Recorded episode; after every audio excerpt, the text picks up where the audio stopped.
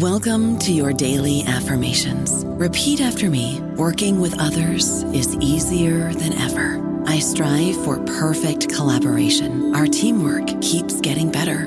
Yeah, affirmations are great, but Monday.com can really get you the teamwork you desire. Work together easily and share files, updates, data, and just about anything you want all in one platform.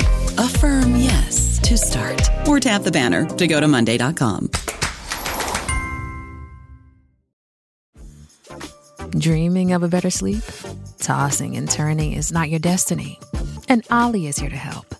Olly invites you to sink into sweet, sweet slumber to improve your mental and physical health and overall wellness. More than just melatonin, Olly's ingredients help you unwind your mind for a delightfully dreamy drift off.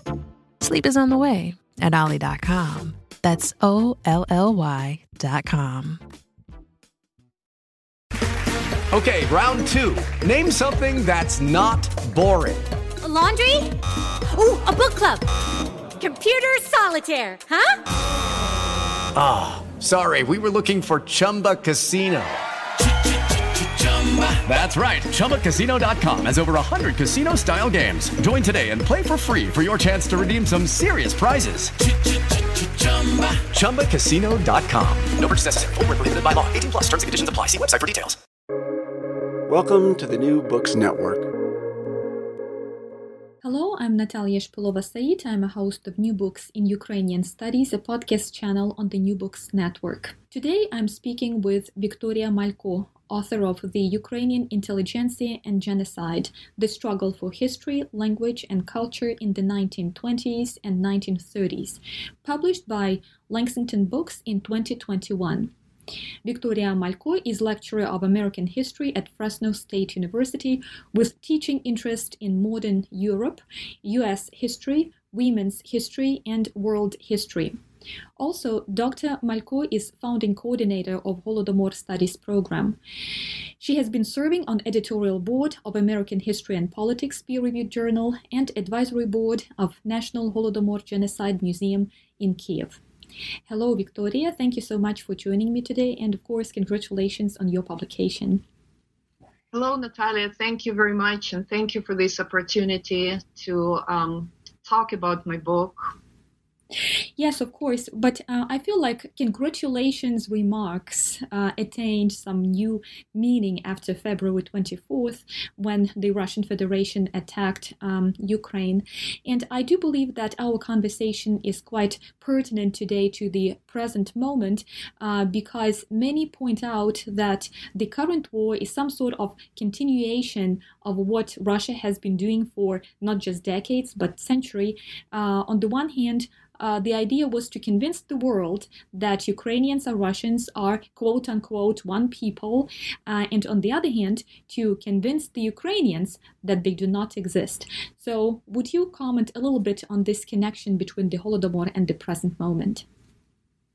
Uh, thank you, Natalia. Uh, this is a very insightful uh, comment, and um, indeed, the Holodomor is the most central um, uh, narrative issue that um, Ukraine um, had um, to um, um, to analyze, to go through, to understand that the current Russian uh, war is essentially the continuation of that ongoing uh, Russian genocide, which means Russification the denial that Ukraine has the right to exist, that Ukraine has its own history, uh, that Ukraine has its own uh, language, um, and um, the denial of the Holodomor as genocide um, is at the root of this uh, current um, violence. And so, to prevent this violence, Russia has to come to terms uh, with uh, acknowledging um, uh, these historical um, injustice. Uh, all five acts of genocide, in accordance with the uh, with Article Two of the UN Convention on the Prevention and Punishment of Genocide, do apply uh, to the case of the Holodomor. This has been established by our legal scholars, including Volodymyr Vasilenko.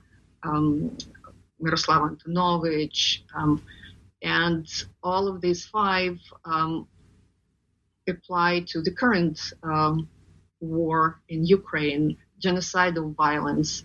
Uh, Timothy Snyder mentioned it. Um, Professor um, I believe Sanders, the British scholar. Uh, so people are killed uh, just because they are Ukrainian. Um, conditions, uh, the, the, mental harm, the bodily harm, um, is caused um, to the victims. Uh, it was caused in the 1930s, um, and um, and currently, my father is the victim um, of this violence. Uh, he's escaped from Irpin, and he still suffers from post-traumatic stress disorder, and so are uh, the women, the children uh, in the besieged Mariupol. Um, the conditions of life incompatible, actually, the conditions con- uh, created uh, during the Holodomor, the artificial uh, famine, the um, you know, the, the, destruction, the deportations, the blacklisting, uh, the confiscations of grain and everything edible, uh, passport regime, ban on travel. Um, so all of these created uh, impossible conditions for people to survive. The same thing we witness now when humanitarian corridors are not allowed. Um, when uh, even the United Nations, Red Cross, uh, the international organizations are trying to um, at least negotiate um, um, the way for the people to escape. Uh, 10 million people have been uh, already um, displaced, internally displaced, and probably half of those um, went to um, Poland, Hungary, Romania, Slovakia. Um, as far as Italy, even and uh, perhaps Britain and the United States. So in the 1930s, of course, uh, the um, the entire republic was essentially a ghetto where people could not escape, um, and so um, probably one third of the population perished at that time. Um, and again, we see that uh, many people die of hunger so we call it the Holodomor, but it was much more larger. It was not just uh, the famine, the artificial conditions of famine. Um, this was a genocidal um, tactic to force people to surrender, to subjugate. Uh, and so, for example, my father, without uh, food for one week, um, he he suffered. Uh, he said he had to le- relearn actually how to refeed himself and so then I imagine, okay, that that's how people felt then.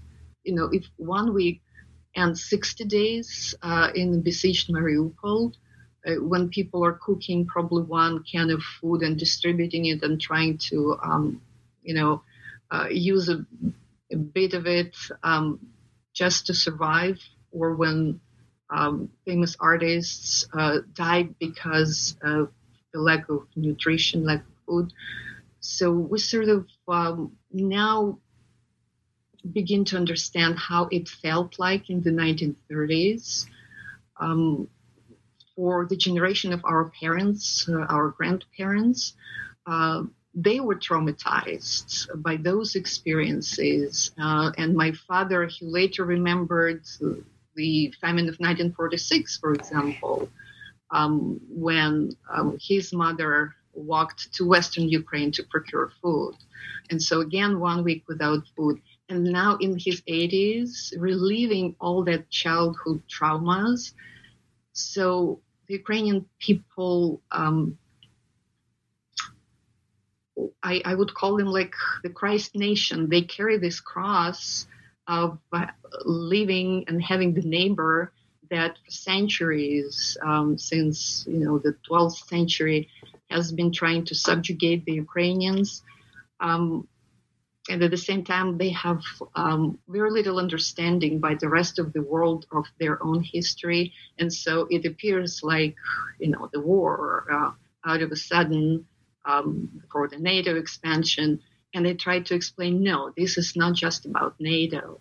Uh, this has uh, deeper historical, cultural uh, roots the eradication of uh, the Ukrainian nation, the Russification, um, something that um, clearly meets the criteria of um, genocide. And just to mention two more, um, preventing births within the group. Uh, it happened then. Uh, the birth rate dropped significantly.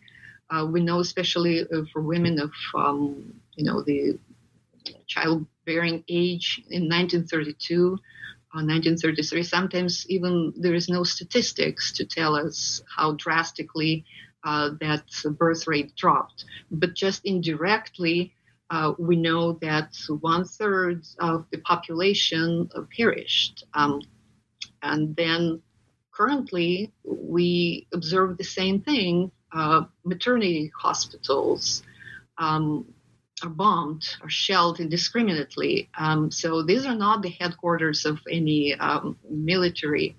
Um, this is uh, visible eradication of um, and depriving the nation of its future. Um, and another um, topic of rape as a weapon of war. Uh, again, uh, unfortunately, there is no uh, international court to prosecute such crimes. Uh, and we know that it happened in Bosnia, it happened in Rwanda, and we know in Kiev, north of Kiev, 25 women were held in, in a jail uh, and raped systematically. Children were raped. So um, this is um, these are genocidal acts and they have to be prosecuted. And finally, the transfer of children. Um, in the 1930s, uh, children, um, you know, where did they come? Uh, the um, homeless children, uh, because their parents were uh, exiled, arrested, executed. And so the whole generation of these children um, of uh, well to do uh, Ukrainian farmers ended up on the streets. Um, and many of them then were collected, herded to children's homes or communes. Um, and the very famous commune, um, you know, headed by Anton Makarenko, a kind of Russified Ukrainian. Um, and it was under the, um, you know, watchful eyes of the GPU, and so they were educated in Russian. Um, names of these children were changed. Um, even uh, Skripnik's son, after Skripnik uh, committed suicide, and Skripnik was um, commissar of education, uh, one of the most sort of nationalist communists um, uh, who, although supported Stalin in his, um, you know, fight with the opposition, um, the most capable Ukrainian who attended most of the communist uh, you know, conferences and forums and um, who actually brought Ukrainization and um, you know brought many Western Ukrainians um, to um, revise and essentially issue uh, the new Ukrainian orthography. And although he was a good communist, uh, all the you know, evils of Ukrainization were blamed on him.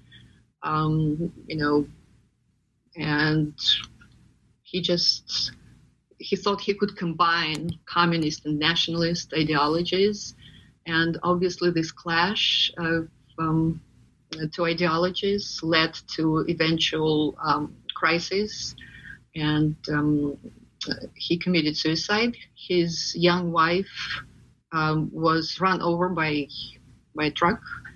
Uh, we know how KGB or uh, GPU in those days would stage such incidents, and so his young son uh, then became an orphan. And of course, they changed his name because it was uh, like too too obvious. Um, and um, many of the names were nicknames. Um, or sometimes even listed as nevidomy. I saw one of the documents um, Professor Trehichuk showed me. He found in the archives Vanya Nevidomy.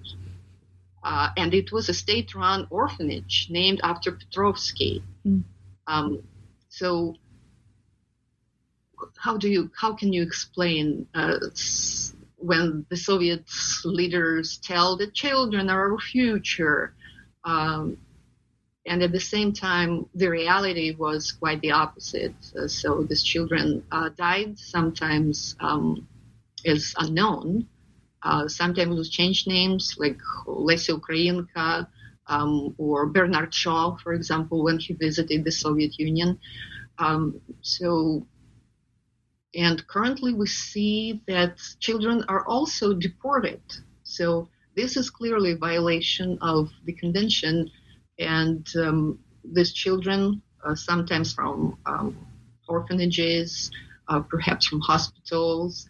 Um, first, I saw reports of tens of thousands, but now even the Russian sources tell us about 100,000 of uh, nearly a million of deported Ukrainians are somewhere in Russia, and how do we, um, you know, get them back? So, deportations. Um, this is definitely the transfer of children from one national group uh, to another, um, re-educating them in Russian, um, and forcing them to forget their language, their history, um, their families.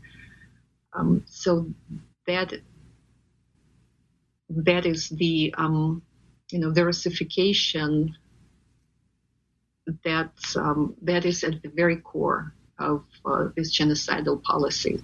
And of course, in the 1930s, it was disguised as you know, a struggle with Ukrainian national, you know, nationalists or, or uh, nationalists or bourgeois nationalists. Um, and so now they call them Nazis. Mm-hmm. Uh, at that time, they called uh, historians even um, fascist historians. Of course, it was 1930s, and in 1934, um, even Hrushevsky and Hermaise um, they were called uh, Ukrainian fascists. And I, I, saw this and in one of the um, uh, documents in, in the regional archives, um, um, published later, probably in Yuri Mitsyk's um, or in, in some other. Um, it was a published source, not that I found it. I only worked in, in the central archives. Unfortunately, I didn't have a chance to travel to regional archives, but um, the Institute for the Study of uh, the Holodomor in Kiev, Ukraine, affiliated with the National Holodomor Genocide Museum, uh, has researchers who travel to Ukrainian regional archives and bring all those documents, compile them, uh, analyze um, to expand our understanding of uh, what actually transpired um, in, in the regions in Ukraine in the 1930s. Mm-hmm.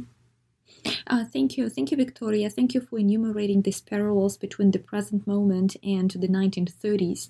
Uh, and I do hope um, uh, these parallels will be further discussed and um, um, studied uh, in a detailed uh, way. And I hope that um, the um, this discussion will somehow shed some light uh, on how the current war became possible and how it be- eh, and how the atrocities which are committed by Russian troops uh, today in Ukraine also became possible. Um, you also started talking a little bit about the origins of the Holodomor, and that's where I would like to take our conversation further at this moment. Uh, so your book discusses in detail uh, the origins of the Holodomor, uh, which to um, Anglophone audiences is known as the Great Famine of 1932-1933. Um, and uh, you discuss the origins in connection with a systematic and um, systemic policy of the Soviet Union that was specifically um, targeted not only against the Ukrainian farmers who resisted the um, collectivization, but also against the Ukrainian intelligentsia, uh, which you call the soul of the nation.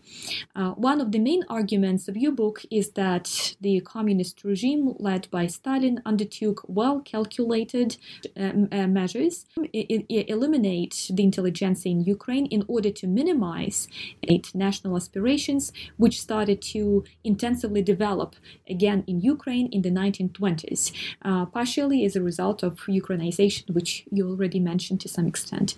So, would you briefly reconstruct this trajectory that takes us from the formation of the USSR to the Holodomor and why the intelligentsia uh, was given so much attention while these developments were taking place? Oh, this is a huge question. yeah, and um, I think there are two um, approaches um, to the analysis of the uh, causes of the Holodomor. Um, and if we start with the definition and the law of um, um, on, on, the Holodomor, it is called uh, the Holodomor of 1932-33, and so this is a narrow uh, interpretation of the Holodomor, um, and it is um, the legal definition, and it is the one that meets the definition of genocide. Um, I look at it uh, in a broader um, kind of as a broad concept, uh, and these two are not contradictory. Mm-hmm. So Miroslava uh, Antonovich uh, states in her research um, that uh, both narrow and broad uh, definitions apply to the case of the Holodomor. And why I approach it from the broader perspective because that is um, the conceptualization uh, that was presented by Lemkin himself. Uh, and we didn't know about it until 2008 when it was published. Um, how ironic. Uh, he presented this speech in 1953. And so there were many, there were thousands of Ukrainians, and I'm sure there were scholars um, like um, Robert Conquest, who mentioned uh, genocide. He equivocated on it a bit, but he didn't provide any citation uh, to Lemkin and his speech in New York in 1953 on September 20th. Um, and so that was puzzling. Uh, and even if we read reports about Lemkin's speech, we still do not get it from the reports by journalists that he actually presented the entire concept of his four-pronged attack in this, uh, what he called Soviet genocide. Um, and thanks to Roman Serbyn, a professor of history from the University of Montreal, in 2010 he wrote uh, an article where he tried to grapple and tried to understand how do we transition from this concept of just great famine to actually understand what was uh, what were the acts of genocide that were committed? Um, because if we just look at collectivization and industrialization this is not the the main cause. Uh, we know that totalitarian regimes and even democracies they do rely on um, you know strong economies centralized economies um, and uh, they do have uh, the strong military industrial complex. So these are not the distinguishing characteristics. What distinguishes totalitarian regimes is one party system and ideology, uh, the system of terror, psychological terror, physical terror, and mass um, propaganda, control of the media. So we need to focus on those. And so those uh, who conceptualize Holodomor as uh, famine look at the causes, uh, you know, look at collectivization, industrialization. Uh, but the Soviet Union, like um, you know, the United States and like other you know democracies at that time, also needed to survive economically. So I argue, along with um, um, you know other scholars, that economic uh, reasons and causes were not the main ones. We need to look at the nationality policy um, that uh, behind this veneer of uh, Marxist internationalism was essentially Russian chauvinism, um, denationalization of all the other um, national groups, and especially um, Ukrainians, who were the largest of all the minority groups in the former uh, Russian Empire and uh, later the, the Soviet um, empire that Lenin and later Stalin were building. And so when I looked at Lemkin's conceptualization, um, it, it, took me several kind of um, presentations, and probably by May 2018, when I presented my talk at the Association for the Study of Nationalities, on the eve of that presentation, I reread again Lemkin's four a four page essay, and it dawned upon me that he truly explained that it is not a famine or the famine, it is genocide, the Russification, and so, and he clearly stated so the first prong of the attack was actually aimed at intelligentsia mm. because they were the brain of the nation. Um, and he pointed out that it all started in the 1920s, immediately when the Bolsheviks, um, you know, on the third attempt, uh, took over Ukraine. Because, as Lenin said, uh, we cannot lose Ukraine. Ukraine was the breadbasket uh, of the Russian Empire, and so Bolsheviks needed bread to feed their proletariat, right? Because they didn't produce, right? Um, so proletariat in uh, Petrograd, and Moscow.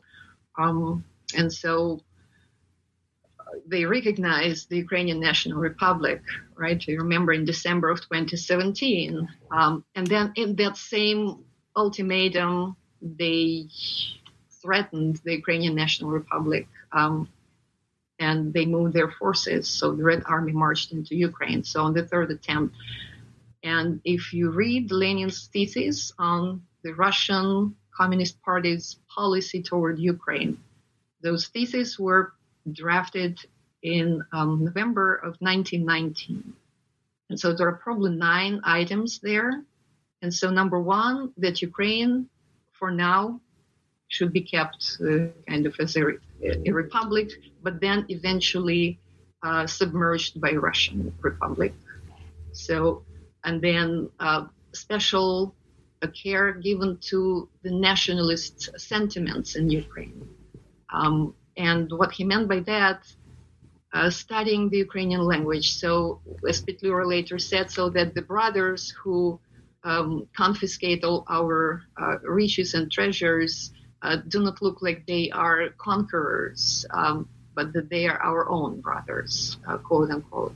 And so it was very instrumental. So the learning, the, the um, requirement to learn Ukrainian for the officials who were sent to Ukraine was just uh, instrumental. Um, it was not uh, as it was uh, interpreted uh, the way to give Ukrainians a sort of a sense of their national um, kind of, um, you know, uh, identity or, or anything else. It was very instrumental. And we know that many of the Russian uh, officials uh, who were in charge of Ukraine, including the military and all the administrative uh, offices and Soviets, they didn't bother even to learn Ukrainian. And we know this, um, although there were tests that required the study of the language, um, they found a way to um, bypass, evade, and essentially they didn't bother uh, to study Ukrainian. Uh, other items on that agenda were to disarm Ukraine. And we see this quite clearly now. And Stalin did, he followed that very same uh, policy. Um, so the Red Terror of 1917 to 1921 essentially swept Ukraine, all the countryside, all the weapons, um, you know, guns, um, sabers, um, you know, anything. Everything was confiscated. Um, and I think Petro Grigorenko wrote about this in his memoirs. Um, and um, I think Dmitro uh, Solovey, he even presented statistics on exactly how many sabers and um, pistols and um, whatnot, all the firearms, um, uh, even cannons, whatnot. So everything was confiscated. Uh, and then Stalin did the same when they registered um, the firearms. Um, uh, and in 1926, 1928, 29, before they implemented this special operation, um, that was the Holodomor of 1932 that started in November. And so that was the policy that was very systematically followed to disarm um, Ukraine. Something that we hear now, Putin's call to demilitarize Ukraine, right? Uh, calling special operation. Indeed, the Holodomor was a special operation because it was planned by the security services, by the GPU, with the support of the military. They always had their own military detachments, the security services, uh, plus, of course, he could use the Red Army. Um, so this is the pattern of this same uh, imperial policy, uh, beginning from Lenin to Stalin to Putin. And so Lenin, of course, did not create Ukraine, as Putin claims, um, but uh, he just couldn't let it go because of its riches. And he always uh, called for more bread and more bread and more bread from Ukraine. Um, and as Schlichter reported, that every grain uh, of uh, that wheat collected in Ukraine was soaked in blood. Um, so I read his article, uh, and um, so going on down the list on Lenin's thesis, um, Ukrainian intelligentsia had to be co-opted, and he singled out Spilka, uh, teachers' union, um, and particularly wrote that it has to be just liquidated. And so one year later, in 1920, uh, it was liquidated. So there was no more uh, Ukrainian teachers' union it became known as Robos, which is something like an equivalent of uh, educational employees union. I don't know about you, but I'm very busy and I don't have a lot of time to cook. That's why I subscribe to Factor. Eating better is easy with Factor's delicious, ready to eat meals. Every fresh, never frozen meal is chef crafted, dietitian approved, and ready to go in just two minutes. You'll have over 35 different options to choose from every week, including Calorie Smart, Protein Plus, and Keto. These are two minute meals. Factor meals are ready to eat and heat, so there's no prepping, cooking, or cleanup needed. They're flexible for your schedule. Get as much or as little as you need by choosing your meals every week. Factor is the perfect solution if you're looking for fast, premium options with no cooking required. Sign up and save. We've done the math, and this is important. Factor is less expensive than takeout, and every meal is dietitian approved to be nutritious and delicious. Head to factormeals.com slash NBN50 and use code NBN50 to get 50% off. That's code NBN50 at factormeals.com slash NBN50 to get 50% off. And that was uh, under total Russian uh, Communist Party control. Um, so it was not an independent trade union by, by no means. Um, and of course, recruiting half of the population into Soviets, that is exactly the genocidal policy because you recruit the local population to implement uh, your colonial policy so all these people um, later participated in grain requisitions campaigns, in all the propaganda campaigns, in collectivization campaigns. Um, we know the numbers range like in 30% or, or something, but Lenin stated it very clearly recruit half of the population into local Soviets. That's it. That's the language. Um, and so that's what Putin is doing. He is trying to find local collaborators, uh, useful assets um, among the local population who would collaborate with the regime. And again, he targets the leaders, right, the mayors, um, um, and in in um, Melitopol, um, even the teachers. So I read one of the reports uh, recently that um, uh, in in April, first days of April, uh, the authorities, the Russian, um, you know, um, authorities, forced all the directors of schools uh, to um, switch to Russian and offer programs in Russian. And of course, all the teachers, all the directors refused. They signed letters um, of resignation. Um, and the representative of the uh, opposition, which is the party of the opposition, and they of course found uh, the person willing to take upon the role of a temporary kind of authority. Uh, she threatened the teachers. Uh, she said that they will not receive humanitarian aid and worst of all, they went uh, house to house, uh, knocked on the doors, and all of these directors were herded on a bus, shipped 30 kilometers outside Melitopol, and then let go home on foot. So um, this is the kind of the, the, the incarnation of these uh, Russian policies of uh, instilling their own language, their own culture, just switching to their own education. Um, and so, and again, we see that members of the intelligentsia are the first targets of their policy because they are the brain of the nation. And of course, by then, second target group were the clergy uh, of the Ukrainian um, Orthodox Church, which uh, was independent. And now we, we call them um, autocephalates. Um, it has its own rights um, sort of govern itself and being independent from the Moscow patriarchy. Um, all the clergy uh, that in 1921 had um, uh, their um, church council in Saint Sophia in Kiev, most of them by 1930s were either arrested uh, or um, exiled, uh, executed. Uh, also died uh, somewhere outside Kiev. Uh, Leontovich was murdered.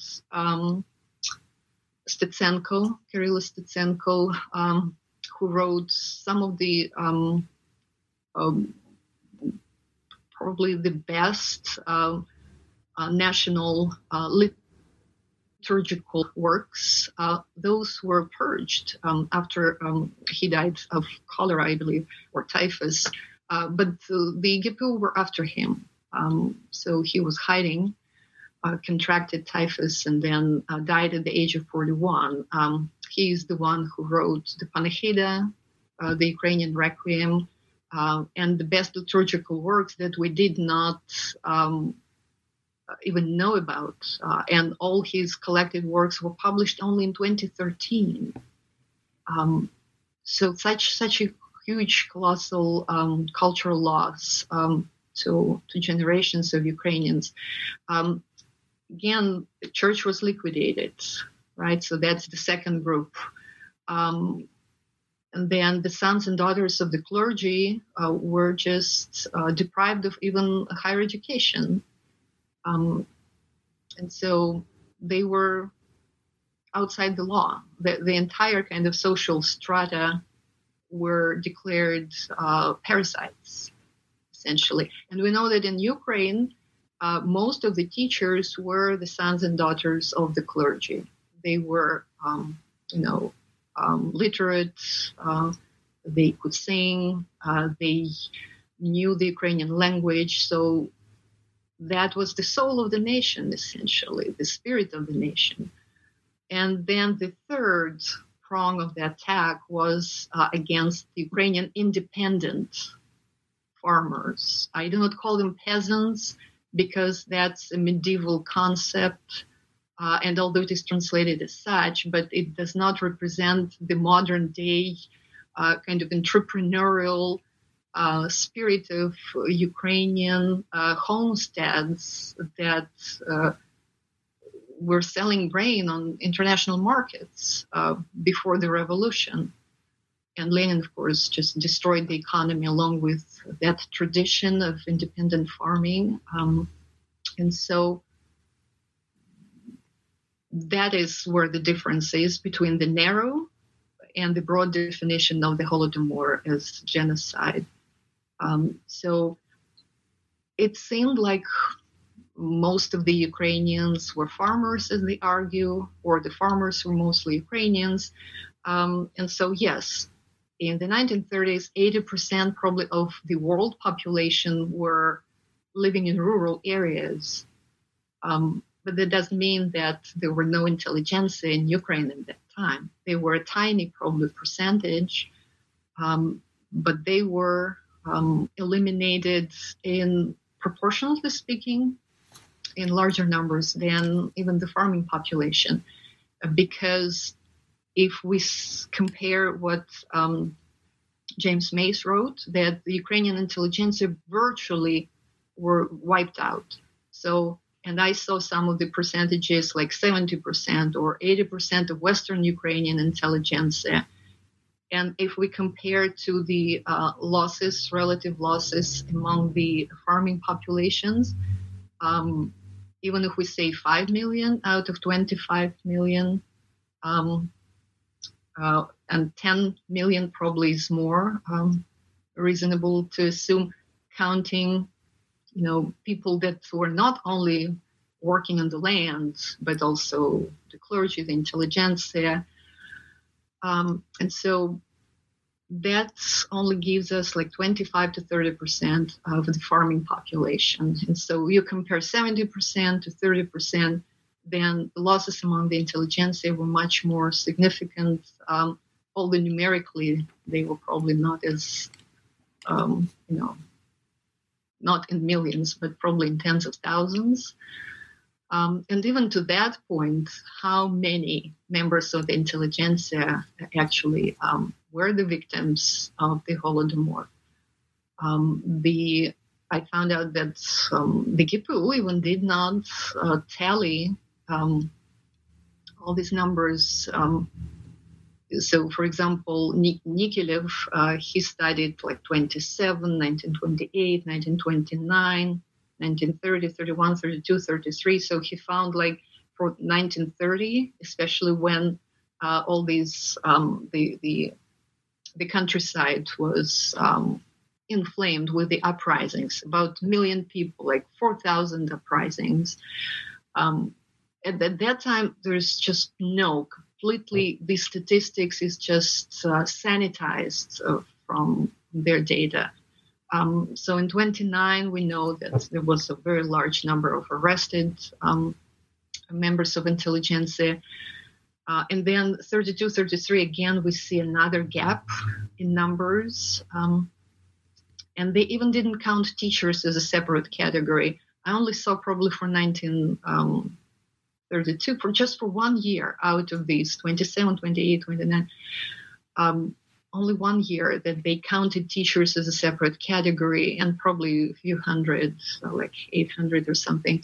So overall when i looked um, at these categories and Nikelev concluded that uh, if we look at 14 different social categories the intelligentsia were on the top. They were the first. So clearly during the holodomor the intelligentsia were targeted the most. Um, so repressions, arrests, um, executions. Um, in terms of the numbers, um, I don't know. I, I saw 30,000 arrested in one year alone uh, following the SVU trial. Um, but then when I computed Nikelev's numbers, that gave me 30,000 as well. So I'm not sure uh, where um, um, historians take their numbers. Um, probably was more conservative because he just followed the GPU documents. Uh, and Yuri Shapoval, um, he probably uh, wrote it. Uh, he, he's a very good storyteller, so probably he just used the combined number for emphasis. Um, but I found also uh, that we can estimate the number of teachers um, that uh, disappeared kind of from the ranks.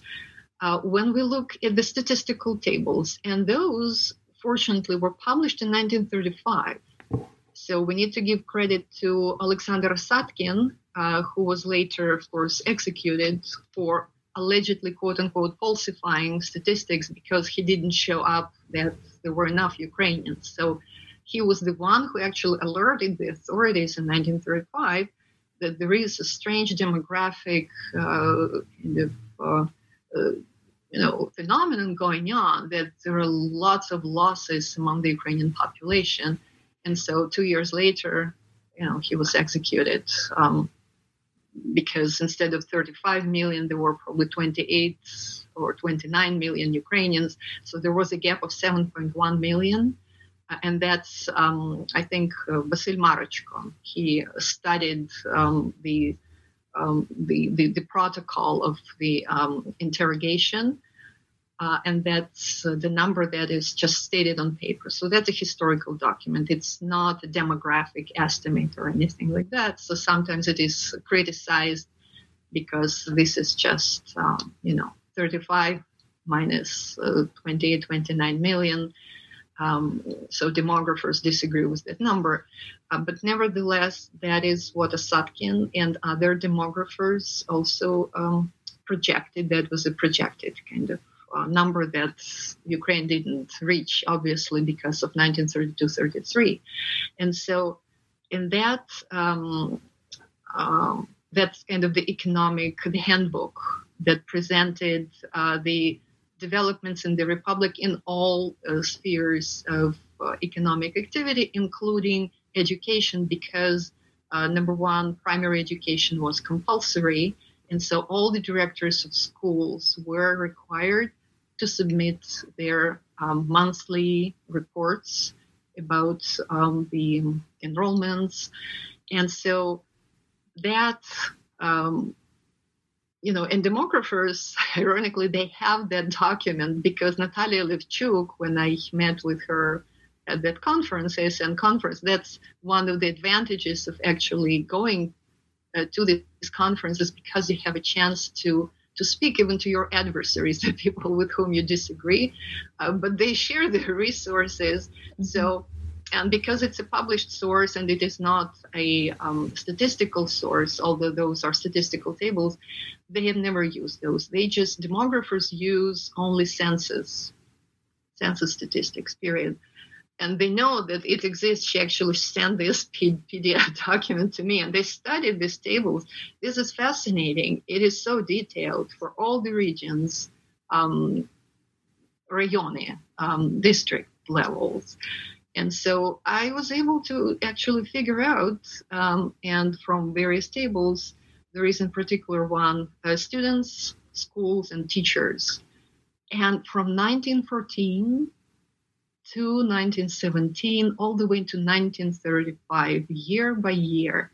And when I looked just at the primary schools, if you look at the overall, the impression is, oh yeah, the growth and the numbers for the students and teachers and schools. But if you look very carefully and just focus on the primary schools, and we know that those were number one obligatory, uh, all children were required, and number two, the highest percentage of deaths occurred among the children of primary schools because of their age. And so, if we just focus on these primary schools, we see very clearly that there is a sharp drop uh, that is unaccounted for. And even the compilers, they just list very honestly all these numbers, but they do not provide any explanation of what happens. Um, they just say, well, perhaps because of the restructuring of the schools or something. But we know that uh, if there were six schools, for example, like in Radomysl, um, that the city that I focused on, um, out of six schools in 1927, by 1934, only two schools remained. School number one, named after Taras Shevchenko, and school number two, named after Lenin, kind of match, one to one.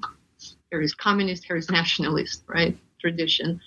And so we know that the number of schools dropped. So restructuring of schools was not obviously the, the reason of why the number of students dropped.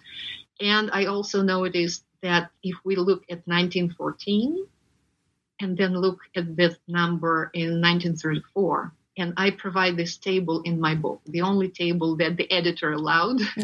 he vetoed all the other tables. He said readers are not interested in tables; they cannot interpret them. Just minimize it. You know, he allowed me a certain minimum number of photographs and uh, tables. So in that table, it clearly shows that the number 20 years of Soviet rule resulted in the eradication of the students and teachers and schools. So there were less schools in Ukraine if we compare in before the revolution. So these are the consequences of mm-hmm. the 20 years of Soviet rule of the Russian mm-hmm. uh, occupation of mm-hmm. Ukraine. Mm-hmm.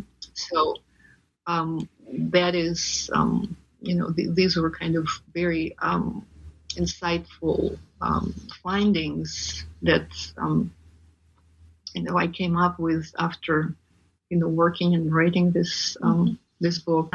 Uh, well, thank you, Victoria, for this um, conversation. And again, congratulations on your book. And thank you for advancing the Holodomor studies uh, and for drawing attention to the Holodomor on the international level, because I still believe that the Holodomor, unfortunately, is quite invisible on the global mental and memory map at this moment. And we need to talk more about it. About it. Thank you so much.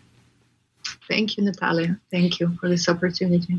Uh, today, I spoke with Victoria Malko, author of The Ukrainian Intelligentsia and Genocide The Struggle for History, Language, and Culture in the 1920s and 1930s, published by Lexington Books in 2021.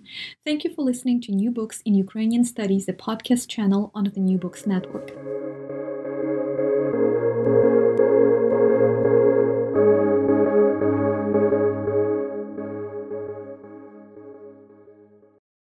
Guys, it is Ryan. I'm not sure if you know this about me, but I'm a bit of a fun fanatic when I can. I like to work, but I like fun too. It's a thing. And now the truth is out there. I can tell you about my favorite place to have fun Chumba Casino. They have hundreds of social casino style games to choose from, with new games released each week. You can play for free anytime, anywhere and each day brings a new chance to collect daily bonuses. So join me in the fun. Sign up now at ChumbaCasino.com. No purchase necessary. VGW. Void were prohibited by law. See terms and conditions. 18 plus.